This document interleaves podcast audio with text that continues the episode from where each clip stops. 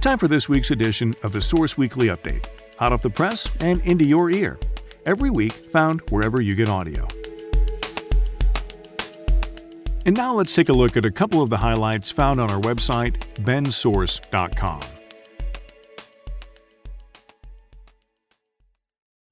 A Redmond man's COVID 19 story and a plea to take quarantine seriously.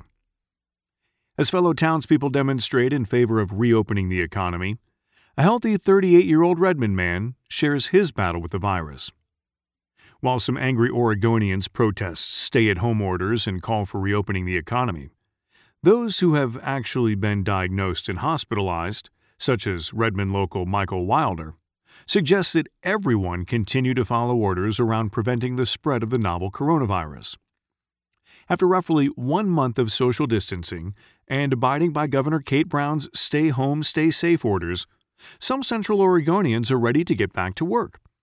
A recent Facebook post, written by a Bend local, on the subject of reopening the economy and getting children back to school reads Fear is a powerful motivator and hard to throw off.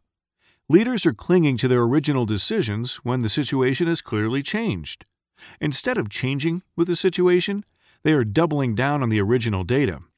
I'm afraid we have reached a point where we are hurting more than helping especially in areas with little to no virus activity. It's time to reevaluate our situation. Many Oregonians commented on the post, weighing in on the current circumstances and either fighting for a reclamation of freedom or insisting that it is far too soon to throw in the quarantine towel and return to normal day to day living.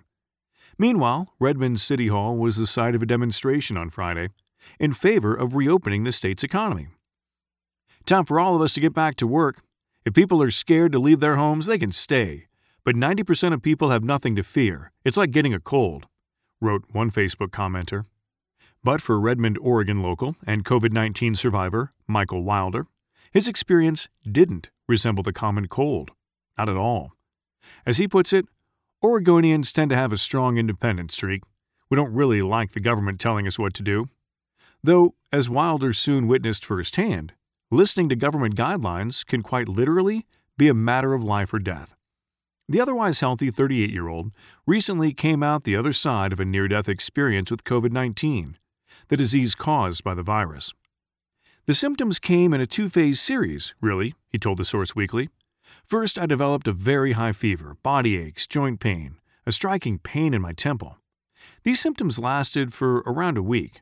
I felt on the up and up when the symptoms started to subside and I figured I was pulling through the other side. However, the following Saturday, I started having trouble breathing. On Sunday morning, the breathing issue was more significant. I could still carry a conversation, but I was really struggling to breathe. I checked into the Redmond Hospital and was transferred to St. Charles in Bend. They tested me for COVID 19, and while it took four days to get the test results back, I was presumed positive because all of the symptoms lined up. Nobody was surprised when the CDC responded and confirmed that I was positive. Wilder was moved to the intensive care unit, where he was put on nine liters of oxygen. The doctors and nurses told me that if I had come in any earlier, I would have been turned away, he said, and if I came in any later, it would have been really bad. As far as near death experiences go, it turned out to be as well as it possibly could have. Wilder's symptoms lasted for two weeks total, and he was advised that he could stop self quarantining 72 hours after the last of his symptoms were resolved. His wife and children, who were exposed before he was admitted to the hospital, were advised to self quarantine for 14 days after their last exposure to his active symptoms.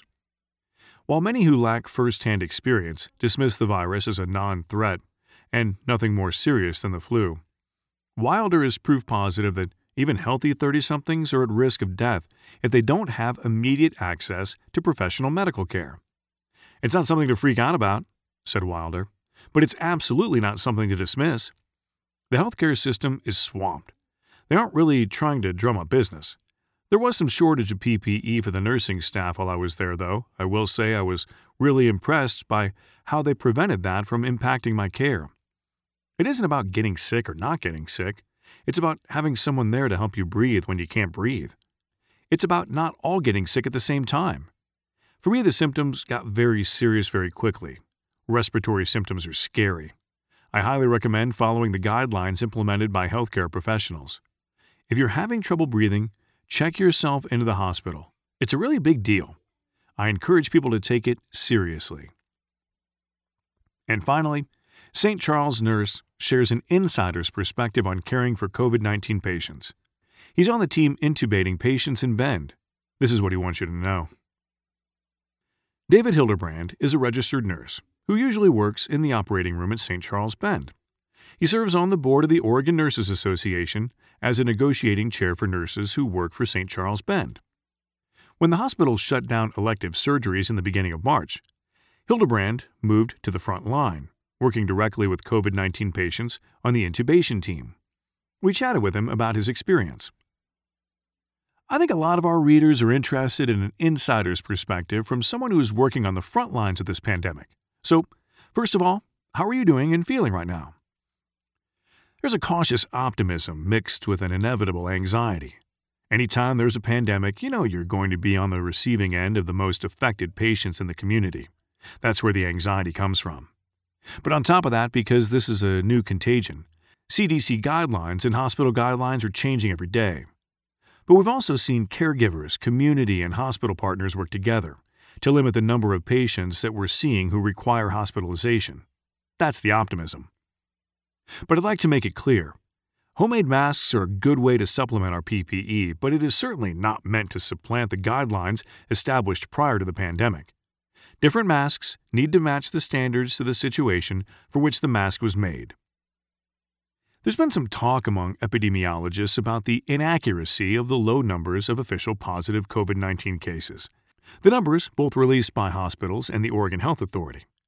Given that testing has been so limited in Central Oregon, do you think the low number of COVID 19 cases reported in Deschutes County, 62 as of April 22nd, are a reflection of the reality of the spread in this area, or are we only testing the very sickest cases? Our inpatient numbers are reflective of reality. The internists and physicians I've spoken with at the hospital have said there has been an increase in the number of people with a pretty classic presentation of COVID 19 that have come into the hospital or who need hospitalization. We might not have an accurate number for how many community members are sick, but if you are sick in the hospital because of a respiratory illness, we are prioritizing, testing, and quarantining these cases. What is your day to day like at the hospital? I'm one of 11 nurses that have been taken into the intubation team to work with COVID positive or suspected positive patients. We're a group of nurses and anesthesiologists. We've been trained specifically and wear maximally protective equipment. You're right in the center of this pandemic here in Central Oregon. What is that like? I'm one of the nurses that sees these patients, absolutely, but I'm also provided with really good protective gear and a very strict protocol. The nurses, the anesthesiologists, and the hospital administration researched this illness at the beginning and came up with good protective measures. There's been some critique of hospitals, not just St. Charles, but hospitals all over the U.S., for forcing their staff to work without personal protective equipment or the appropriate kind of PPE.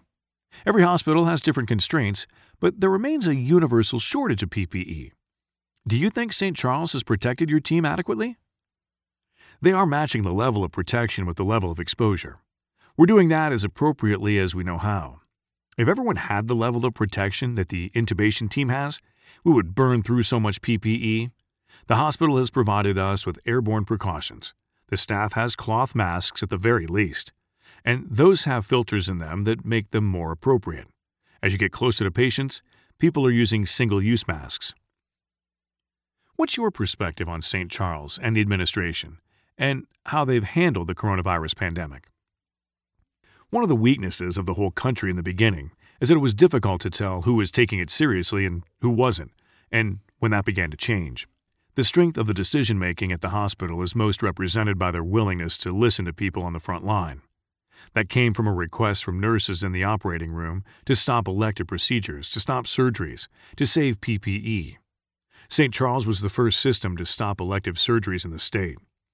They listened to nurses and partnered with us and took the most conservative approach. At the time that the hospital stopped elective surgeries, Deschutes County already had a few cases, but there were no inpatient cases in the hospital, so we stopped before we even had an inpatient case here.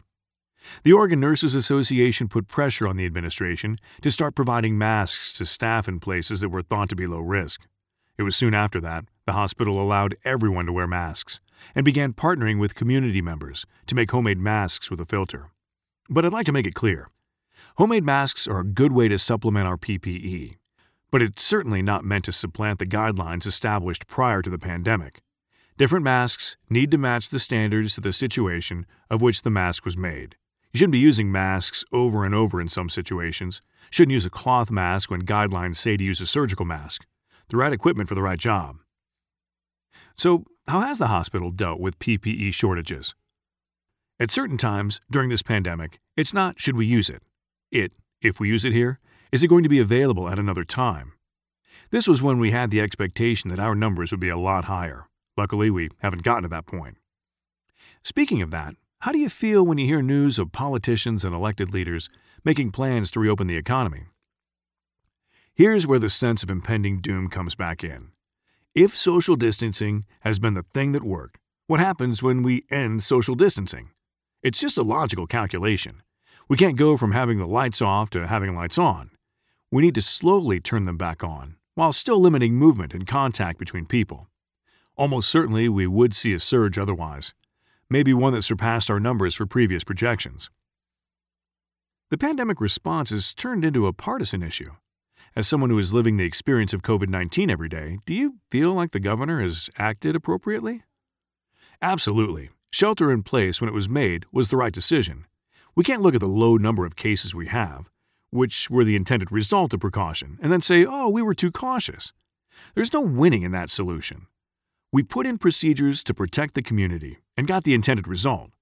Going back and removing protective measures, we should expect to see the result that we had initially anticipated like a spike in cases that overwhelm the healthcare system. Until we have a vaccine that can be mass produced and given to the community, we're not rid of this. Thanks for listening to this week's edition of the Source Weekly podcast. Be sure to pick up your free copy of the Source Weekly wherever you find yourself in Central Oregon, or log on to our website, bendsource.com. Thanks for listening. I'm Sam Scholl.